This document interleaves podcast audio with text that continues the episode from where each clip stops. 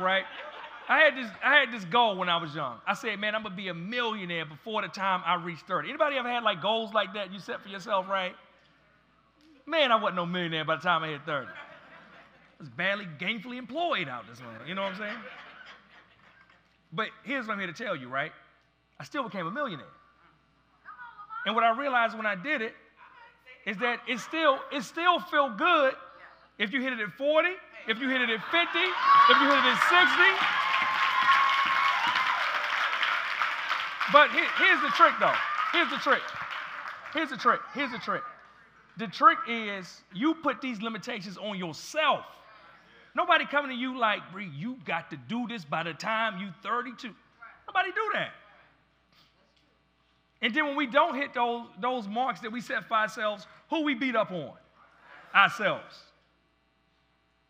So then when you see opportunities, chances, things like that, you can't even jump into new opportunities because you're still beating yourself up from the last things you did 5, 10, 15 years ago.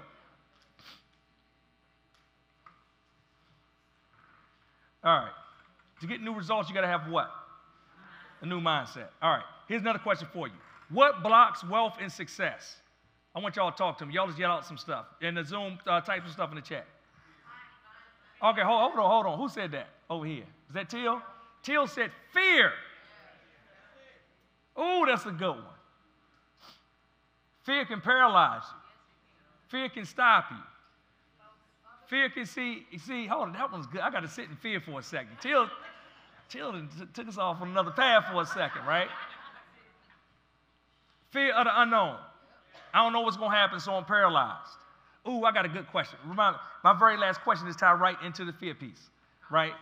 I'm gonna tell y'all. I'm gonna tell y'all how to examine and what to ask yourself. The last question I got, uh, I'm gonna show you in a minute, shows you how to honestly check yourself around that fear so that you can examine the opportunities. Too many times when people get opportunities, it ain't even like, I just want you to make a decision.